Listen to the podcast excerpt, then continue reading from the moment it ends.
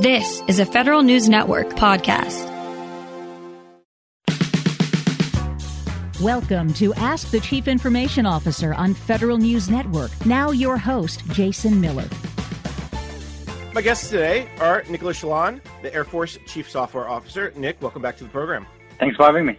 And I'm also joined by John Weiler, the founder and chairman of the IT Acquisition Advisory Council, or ITAAC. John, I think this is your first time on the show, but it's great to have you on. Well, thank you, Jason. It's a pleasure to be with both of you. Thank you. So we're talking today, and, and the reason why John's joining us is Nick and John had a, we'll say, a fruitful debate, a, a passionate debate about the future and, and how the government can really improve, and DoD more specifically, how they address legacy IT, technical debt, whatever we're going to call it, but how they can get basically capabilities to the warfighter more quickly and do it more securely. And I think what we're doing today is just trying to kind of talk through this a little bit and understand the perspectives, but also where DoD is going, where the Air Force is leading it. And and I'm going to start there with with Nick. Cloud One, Platform One, DevSecOps, whatever we're going to call it. This has been a leader. I hear it time and again from different agencies. Well, we're we're looking at what Air Force is doing and copying them. We're doing what Air Force is doing. So you guys are definitely out in front. So let's discuss this approach. Give me just a little bit of background. You started it about 18 months ago, maybe two years ago and, and then why'd you start it? The key was to streamline uh, the DevSecOps and to uh, really empower the DoD programs to to move to DevSecOps without having to centrally creating every piece of the puzzle. And so bringing the enterprise services with Cloud One and Platform One uh, was really foundational to the success of the department. And, and I strongly believe that we need obviously proper government oversight uh, for these teams, but the majority of the work is performed by the defense industrial base. In fact, if you look at the staffing of Platform One, out of 275 people, we only have 20 government people, both uh, civilian and military. So really, we're more in the 90%, 10% uh, government people, 90% uh, contractors. So that's really the right uh, mix, right? We we don't want to start uh, pushing that needle too far to the right because we obviously depend on the defense industrial base for scale. But at the same time, I think some of the lessons learned is that we need to have proper government oversight when it comes to architecture decisions. So we're not getting locked into a cloud provider. We're not getting locked into a single product. We've seen that times and again, right? Where we are effectively trusting entirely on every layer of engineering and, and, and technical architecture, the contractor that's performing the work, uh, many times with no government insight. And, and, that just is not the right answer, right? So by having that GFE construct, and that's the, the, the game changing piece, not only we can bring a continuous authority to operate, so so teams can release software continuously multiple times a day. Uh, right now, Platform One is able to release to production 21 times a day, which is unheard of in the government, I believe. And then, but but at the same time, we provide access to that environment to the DIB at all classification levels, removing the barrier to entry, by the way, to startups having to comply with things like CMMC and things like that coming coming in. That's a very difficult ask for companies that are just getting started that want to do business with the department, and that's reducing the options that we have to outsource work to smaller startups. So so by providing that DevSecOps environment day one uh, to companies that are getting grants with a SBIR on AFWERX, uh, all the way to uh, subs and primes for the larger engagements. That effectively streamlines the access to DevSecOps while providing insight to the government in terms of continuously watching quality of code, security, uh, passing the scans, passing the tests. So we're not waiting four five years to discover massive issues in integration. And we can actually continuously release software to production in the hands of the warfighter. So it's not in a vacuum we have proper feedback from the actual end user, and so that's why I think it's it's the right mix, right, between um, uh, government, contractor, and getting the best of, of, of, all of them, right? I want to go back to one thing you said at the beginning of, of, of that. The, the, the mix of, of government to people, about 275 staffing on, on Platform One, only 20 government people. If you told me 50, if you told me 75, I'd be like, okay, that makes sense, but it just seems small. Walk me through how that's broken down because that oversight is, is you're absolutely right. Without the right oversight, projects go sideways very quickly. It is too small, and we we've been fighting to to get more and more billets, and uh, finally we we were getting another 20 in the next uh, few months, so that's good. And you're right, uh, that's probably too low, but you know, and people are overworked, and that's not good. You want to sustain that and and make it a healthy environment also for for the government oversight uh, people. And I, I think, look, I, I think that the key is to scale right. What you don't want is micromanage. You want to set the right uh, guardrails uh, baked in into the process. And when you release software in Platform One, uh, the way we accredit continuously multiple times a day, uh, contractors cannot effectively stop diverging from that construct. They have to stick to that process. They cannot bypass testing and, and you know cheat cyber scans and stuff like that. So we know the quality, we know the the productivity. We can track velocity of work. We have agile, you know, uh, implementation to track the work and the productivity and how we cut the work. So the government people are focused on taking the big requirements, getting them into epics and user stories and prioritizing the backlog and grooming the backlog to prioritize work. But at the same time, defining the architecture of implementation, validating the, the plan. So looking at uh, things like, uh, you know, architecture diagrams on how the data flows and uh, the different tools we're going to be using. Is there any type of vendor lock-in aspect? You know, are they, are they open source? Which, by the way, open source doesn't mean we just trust open source, right? Um, every time we use open source software, we're going to have support contracts that go with it. Uh, we don't just, you know, I mean, of course, we have few open source bits with no support because it's just tiny, tiny little piece of software here and there for small things. But the meaningful engagements we do, like on Kubernetes and, and things, we always have uh, support contracts for that. And, and, then, you know, keeping in mind also, we don't we don't just trust the open source bits. We rebuild, we sign it, we scan it with three scanners and then we push and contribute back uh, fixes upstream to fix any cyber issues. We, we contributed uh, at least 100 plus fixes to uh, open source communities in the last year. Um, and, and, with a support contract, right, we, we, we make sure we're not getting locked in, we make sure we, we're getting the right support, uh, and that's how we scale. I want to bring John into the conversation, but just one quick follow up. The extra billets you're getting, uh, something coming this summer this fall? Do you know yet?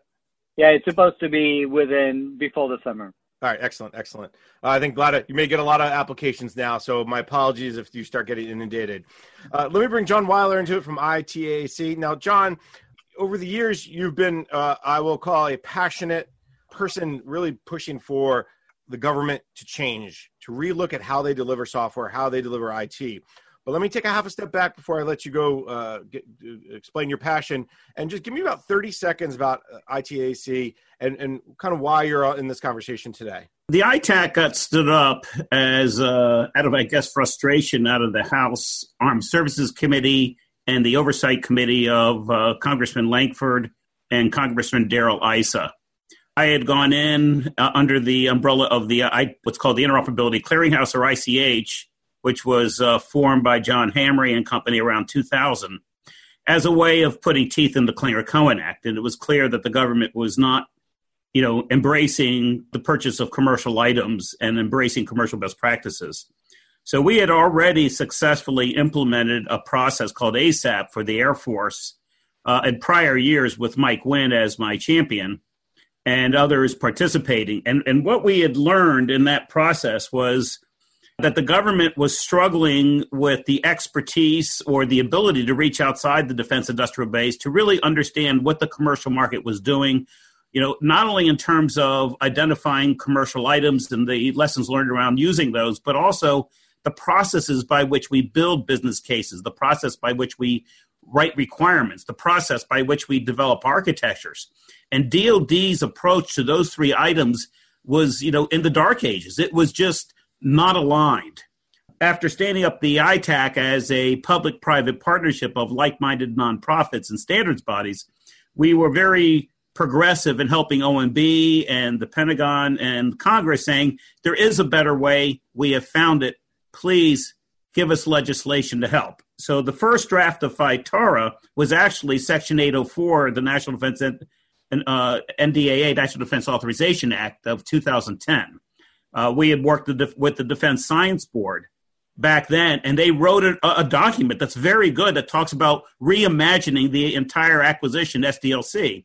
And where Nick comes in with DevSecOps, you know, plugs in great into those recommendations. You know, once you you come in and you have an architecture, you have some requirements, and you understand that you have a, a business problem. Um, so we need Nick to be successful in the once we develop that early pro- set of processes around governance, portfolio management, better architect. The DODAF is not an architecture framework, by the way. It is a systems engineering documentation tool. It doesn't fulfill the broader needs of service orientation.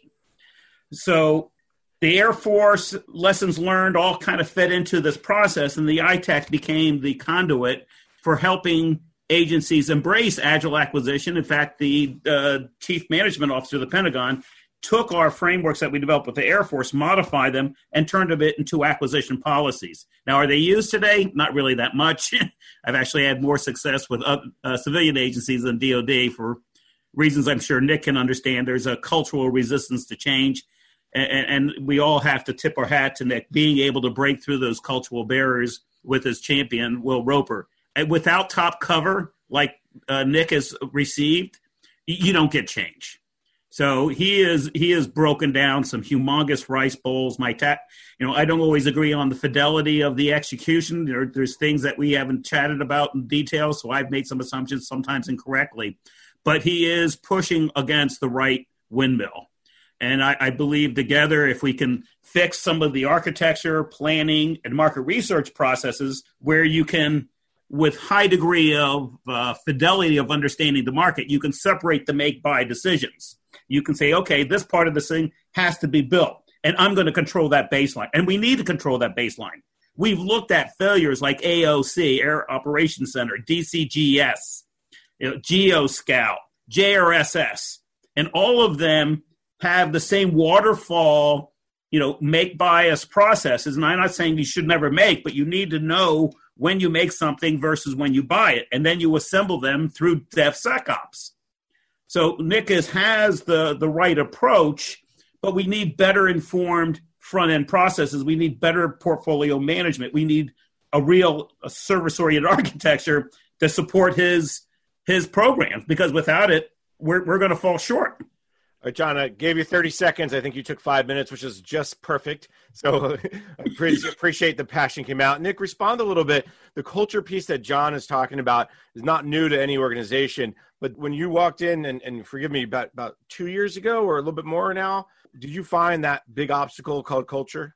Yeah, sure. No, of course. I think it's it's not just culture; it's the silos, right? You effectively have to convince so many people. And look, I think John is spot on. Right, a lot of the stuff he's saying is is right, right? Um, and by the way, platform one, when you look at the stack we, we ended up uh, building versus using, we have probably 95% of the code base is either open source of COTS only 5%. That's really glue code connecting things together, right? That, uh, by the way, we open sourced it. So, you know, uh, there's that. Uh, so we're not creating this God's nightmare. And I completely agree. We, we shouldn't be uh, often in the business of, of building too much code. Although, you know, for some mission stuff, obviously you have no choice. Absolutely. Um, some of the things like JRSS and stuff like that, obviously, um, should probably not be uh, custom code and just use off the shelf and existing cyber capabilities. In fact, that's what we're pushing now uh, with the next generation of JRSS with what we did at P1 for Zero Trust. And the, we are the most advanced uh, Zero Trust architecture in Platform One for uh, uh, across all of the government. Honestly, we have we have agencies reaching out for, from every side of the the .gov and .mil uh, side to look at how we build our zero trust architecture, which is 100% based on COTS and, and open source software. So there's that.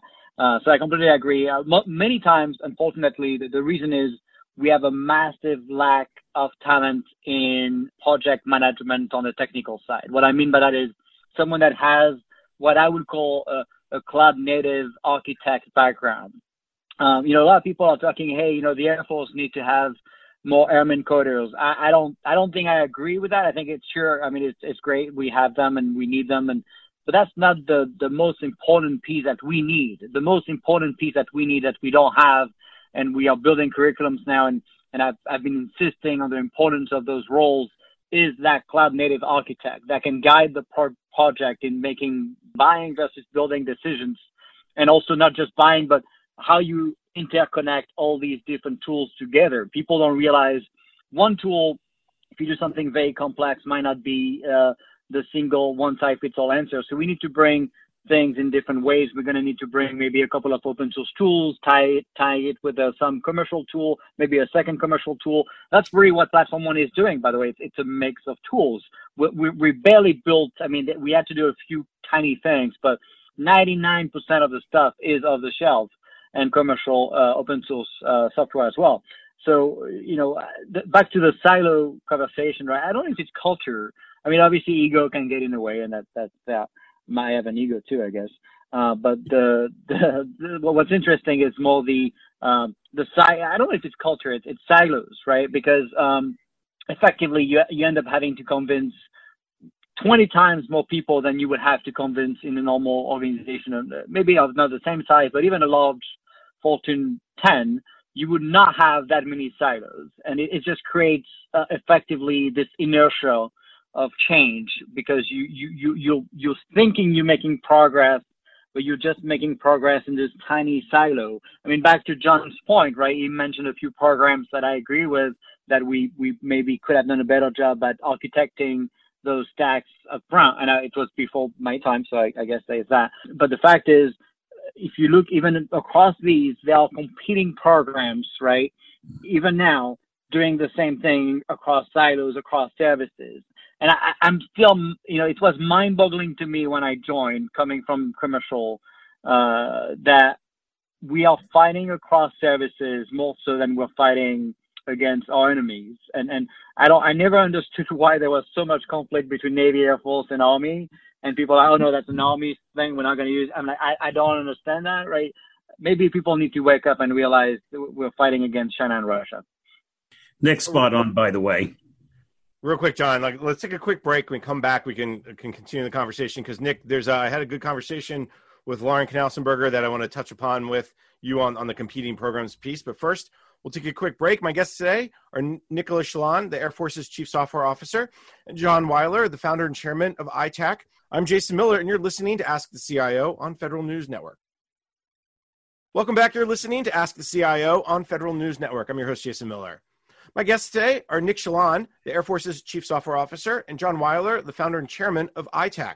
Right before break, Nick was talking about the, the challenges of kind of fighting through the silos, getting the Army and the Air Force and the Navy and others to work together. Uh, John, I want to have you jump in here about the silos too, because that, that's another big issue that you at, at ITAC and, and others have been trying to overcome is, is hey, if you develop application that works in the Army, why can't it just work in the Navy too? Why do we have to have separate and, and not always equal uh, applications? So, John, jump in about the silo issue and what you're seeing. Yeah, there's a couple issues that drive that. One is how Congress funds agencies. They want to fund them and have control over those funding and where that money gets spent, i.e., their within their constituencies. You know, let's take a, a couple case studies about silos and the inability for our services to cooperate. DCGS, Distributed Common Ground uh, System. It's a ISR portfolio. Basically, it solves mostly the same problems for the Air Force, the Navy, the Marine Corps, and each one has their own multi-billion dollar implementation, separate and apart, and nothing common.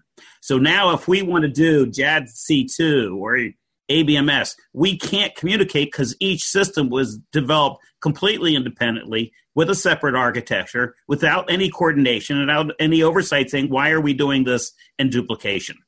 The other one is the uh, F 35.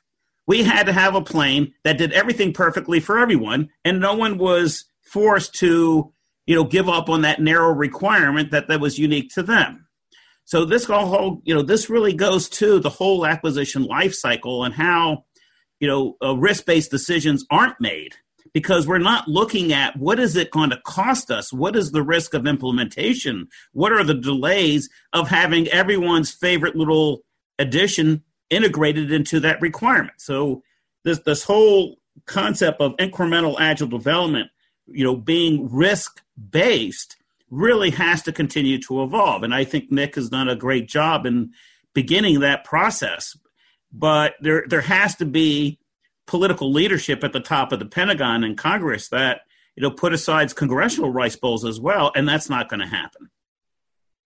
John, don't be such a pessimist. It could happen. one thing that John said that I thought was interesting, and, and, and John, you talk about these two good examples, but I'll throw a kind of I'll, I'll throw another one. I'll throw the opposite at you. There's been attempts over the years to try to create that coordination. Uh, we've seen it, for instance, uh, enterprise email through DISA years ago. It was uh, the AKO uh, efforts, right? Army AKO, DISA had an AKO, Army now, you know, online. Those were attempts that also were supposed to be done in coordination, and, and they struggled too. Was that struggle again going back to the silo issue that no one wanted to give up their own specific requirements, or or what is the other issue that that is is at play here? Uh, I think it's a control issue. The more money you get and the more money you spend directly relates to your promotion. So there's people that have moved up in the Pentagon over 20 years, as I've been 25 years, whose only success was controlling a large pool of money in the billions and executing on those funds, regardless of whether the program succeeded or not. I've seen program managers you know, in the Army overseeing the failed future combat system, which General Murray says we should not repeat, but we, we will. You know, where we spent $12 billion building operating systems and chip manufacturing plants, and everything was created unique for the Army. Not, not only were other services already delivering on those capabilities, but commercial industry had already figured it out. We don't need to write a separate operating system for DoD, but there was there was no effective oversight that was supported by effective market research and risk based decision making that said, wait a second, do you realize that this is going to create this outcome? You know, we try to provide that. In fact, in, in situations we were able to help the government, we have found some uncommon successes, you know, bringing that light and saying, hey, this decision has a humongous impact potential. Do you really want to make it that? Do you really want to bring in that requirement? Let me go back to the silos discussion as well for a second. I had an interesting conversation with the Department of Air Force CIO, Lauren Knausenberger, uh, and she mentioned that the software factories that have come up, whether it's Kessel Run or Kobayashi Maru or, or yours to a certain extent, you know, Cloud One, Platform One, are great. She loves them, but she feels like maybe we're getting a little, there's a little bit of a proliferation and, and how to kind of create some governance around that proliferation.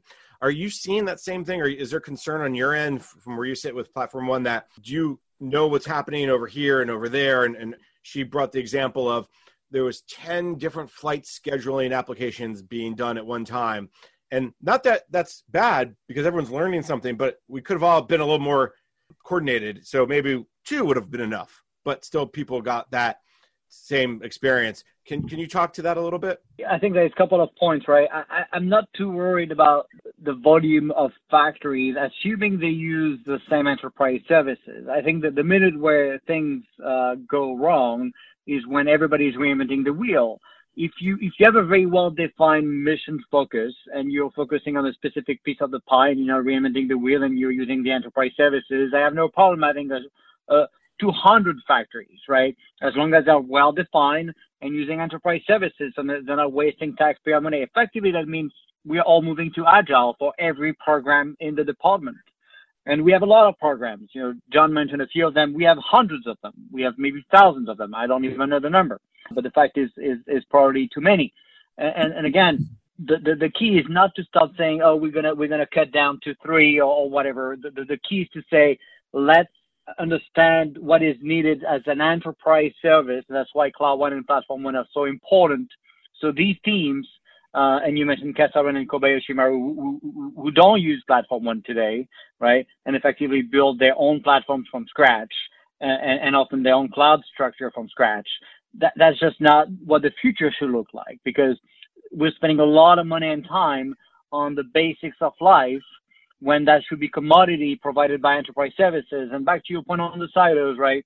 I think that the real issue is that we have too many cooks in the kitchen, right? You want to get your user uh, feedback and you want to be able to build enterprise services uh, with that feedback, but you don't want to do it in a vacuum, but you also don't want to have every little requirement on the plan. And look, that's what I'm good at, right? I, I, mean, the fact is, when I build enterprise services, I think as an enter- as an entrepreneur, and I think of it as you know, those people are my customers.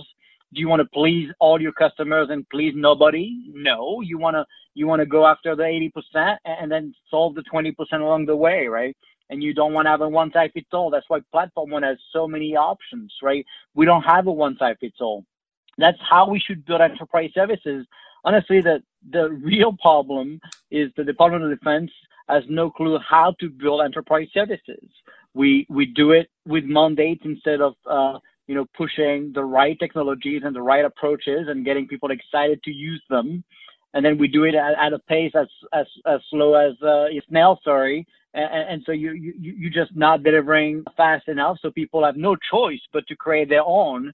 And now you have a bunch of snowflakes all over the place, right? So many times, by the way, the reason why we have 10 or 20 of something is because we failed to build the enterprise solution, right? And everybody using other excuses is, is just wrong because even if Congress is funding stuff in silos, nothing stops us from partnering. And I've demonstrated it where Platform One was completely funded out of Hyde across some of the big programs. They were all supposed to do DevSecOps and we were able to join funding uh, to create Platform One.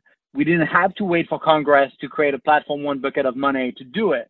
We could still do joint engagements so that funding is then centralized uh, in terms of buying a centralized capability and breaking the silos despite the fact that the funding is allocated in silos. So, so that's just that's an easy excuse to go back and blame Congress. I would argue sure we can do much better and break some of the silos and have less P's and consolidate P's and but the fact is we can still create enterprise services and we demonstrated it with uh, cloud one and platform one john i want you to jump in but nick what was the key to creating that partnership was it the will roper or somebody above him said do it or was it was it just your team's ability to show hey if you use this look how quickly the, the benefits were clear right away or both? I, I think it's all of it, right? But obviously, having a, a top cover from the top and people knowing that uh, he's serious about it, and he was, certainly helped.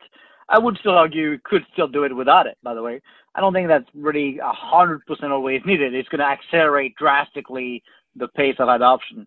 But the fact is, if you have a good service and you you think of those people as your customers, which often we don't do, right?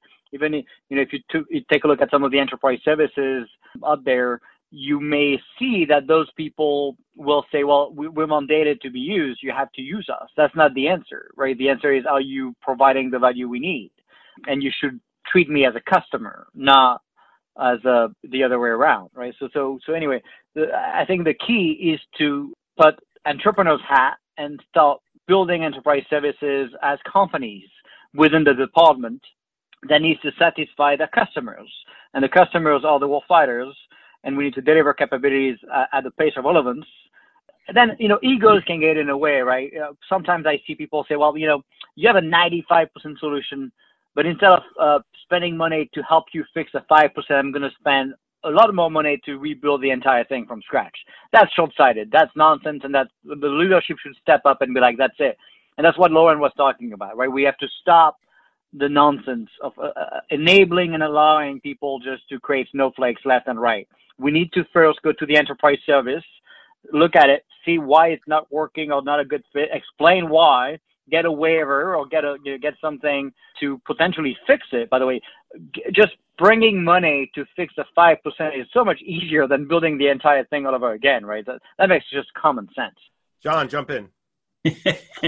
I, I, have to agree with Nicholas. He's spot on on that. You know, there are issues about control that you have to address, and I, I point I call this cultural. Maybe that's not the same definition that Nick uses, but there are cultural issues by which an organization doesn't want to lose power or authority over the systems that they control. And the more that you control, the higher you move up into an organization. So there's a whole procession of promotions that are based on how much money you're controlling, what programs you control. And so that's a disincentive to what Nick is trying to get done. Now, a good business case analysis and, and risk based decision making, data driven decisions can help mitigate that. And I think if the individual is is shown, okay, we, we are documenting that you are making a decision that has higher risk and higher cost, there may be a ramification for you doing this in conflict with what is in the best interest of our country. And, and driving data driven decisions requires better market research, better performance metrics, and sometimes some good tools on the portfolio management side and the architecture side that gives us visibility that can document and load up maybe to the DoD CIO or the DepSecDef and saying, hey, here's the status of all these decisions. And by the way, here's platform one and somebody else is uh, developing a, an identical thing. Do you really want to do that? And, and with you know strong category management and strong portfolio management and things like TBM, technology business management, those are enabling tools to help drive better decisions and coordination. And, and Nick is feeling the consequence of that lack of maturity in that process and program management, et cetera. Yeah, and I think you know John is right, right? But I, I like to call it culture because it's just too easy. People hide behind culture. Culture is this mythical thing it's it's it's it's so abstract. People will find excuses to say, "Oh, it's not me; it's the culture." The fact is, usually people ego. I mean, let's make it precise because culture just means everything and nothing. That's why I don't like using the word culture. Everybody hides behind it. Um, but you, you're right again, right? In terms of also the the study, the the issue we see also is the the government then overreacts when we start talking about studying stuff, right? We start doing analysis of alternative that takes two years instead of what I like to do, which is, hey, let's try things out fast. Do a three month MVP, try things out, see how, how it goes, see if that's the right approach, maybe two MVPs in parallel, try things out in small increments. The fact is, when we fund stuff in the department, we're the only organization probably on the planet that shows up with billions day one. Any, we should think of everything as startups, right? We should have a small pot of money, tiny, you know, little engagements that we uh, bootstrap demonstrate value and grow. You should never wake up the morning and say, "Oh, by the way, I'm going to start a new project this morning, and they got me five billion to do this." Um, that's not uh, ever the answer. We should always have incremental delivery of capability, and maybe there is a big pot of money, but maybe it shouldn't be allocated through this massive contract action, uh, effectively creating the whole acquisition process to become this nightmare, right? Where where you you investing two billion up front, where where the fact is maybe we should not do these massive contracts and maybe we should have smaller engagements, try things out. I would rather honestly do full small pilots in three months and get data out of that and, and real um, results and tangible things than spending a year doing an analysis of alternatives. But at the same time, you know, we don't fund this way. That's why Platform One has also brought these contract vehicles where we're trying to break that that that that kind of concept of hey we have to to um, allocate funding always in the billions. That that's not that that can't be the answer. The, the fact is even when you look at how we buy uh, jets and embedded systems, it's foolish to think that the, the, the, same company that's able to do a great job in hardware or or, or stuff like that is or embedded systems is going to be great at building software. Maybe they're not, and maybe it should be a mixed teams. I don't know, right? Or I, I don't believe in the prime model. I, I think we need to uh, move away from that uh, prime sub model. I think we need to have the government become the prime and, and then have a bunch of subs um, doing different things and cutting the work in smaller bites. And the smaller bites can be uh, smaller bites of funding too. Uh, and they have a very precise delivery and measuring the work and the quality and the delivery and the timeliness um, that's how we bu- we buy on the commercial side. We, we would never go and say, "Hey, I'm, I'm, i have this great idea. Give me two billion, and we're going to try to do this." On that note, let's take a quick break. My guests today are Nicholas Chaillan, the Air Force's Chief Software Officer, and John Weiler, the founder and chairman of ITAC. I'm Jason Miller, and you're listening to Ask the CIO on Federal News Network. When we need help, we turn to government. When government needs help, they turn to Federal News Network. Federal News Network, helping feds meet their mission.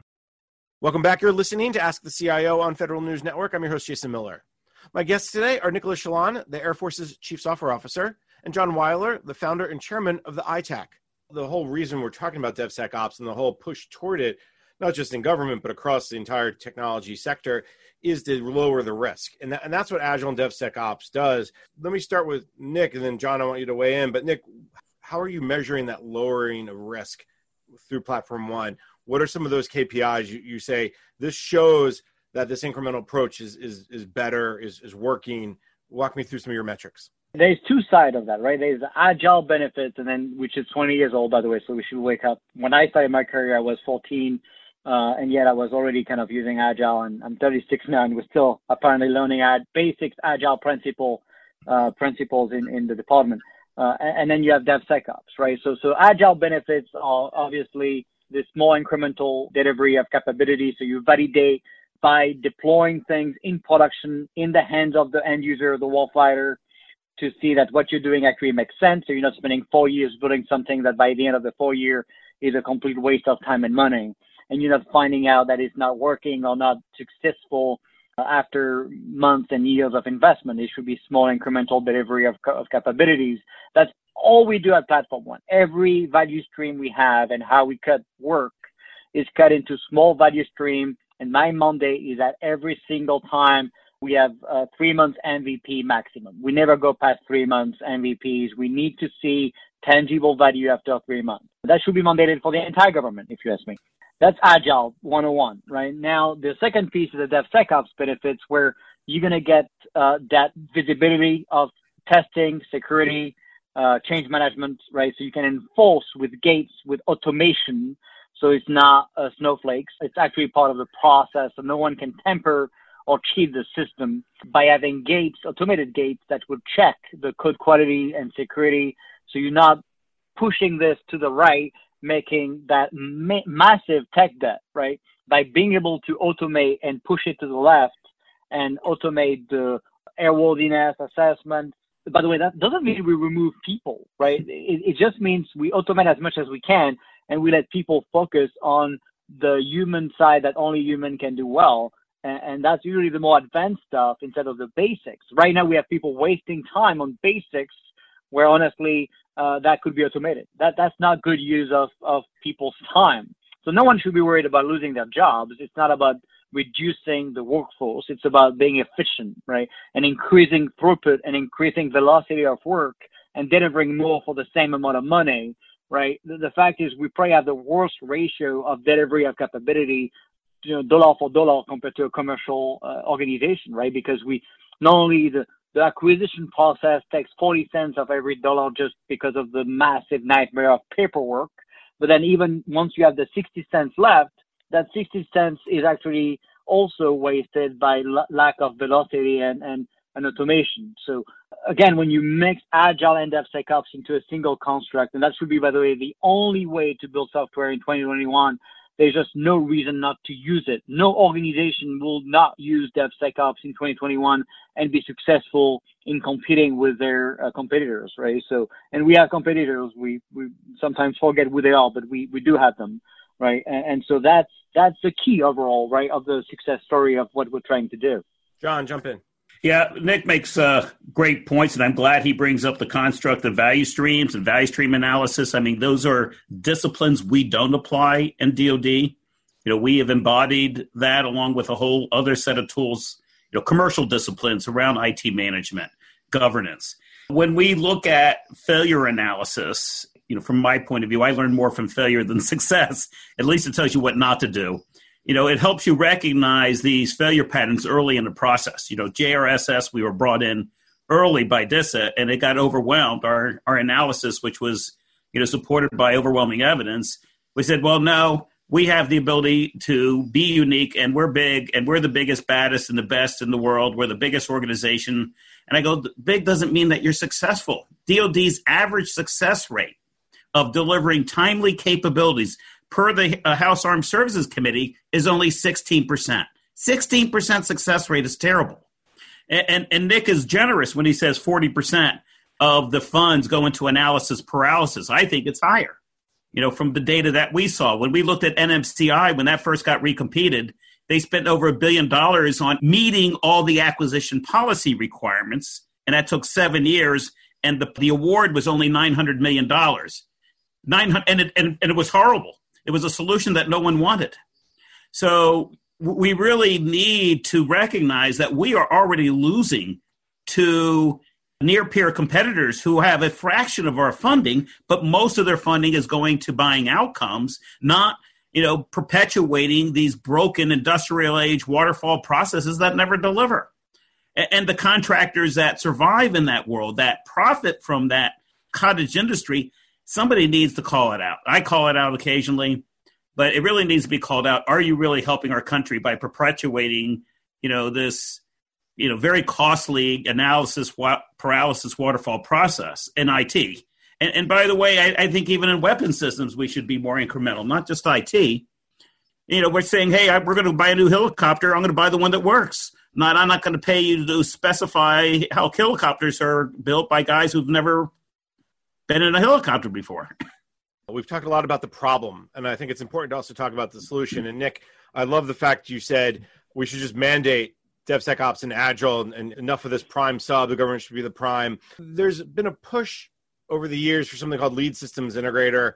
The government's swung this way on it, meaning we got to use LSIs. They've swung back this way. We can't use them anymore. uh, and so I'm going to go back to the solution seems to me, and, and, and both of you can weigh in on this, is it's not whatever process we use or it's not whatever approach, it's the training of the employees. And I think Nick, you, you mentioned this earlier on about getting the people that are, are understand like cloud architecture and project management. Is that the biggest solution that we can all point to? Is is we got to train and upskill or reskill and hire the right employees? The biggest gap we have is the fact that we don't invest in our people and we, we don't do a good job at uh, continuous learning. When you look at the pace of IT and most of the tech we're using at Platform One is less than three years old. So you can't go to train the trainer model. You can't wait years to learn it. You have to learn multiple times a day and continuously do, do that. Uh, so, so the answer is never going to be, and that's always the issue with the government. They're going to say we're going to send everybody to a one month training, and that's that's going to solve nothing because uh, um, six months from then they're going to be obsolete again.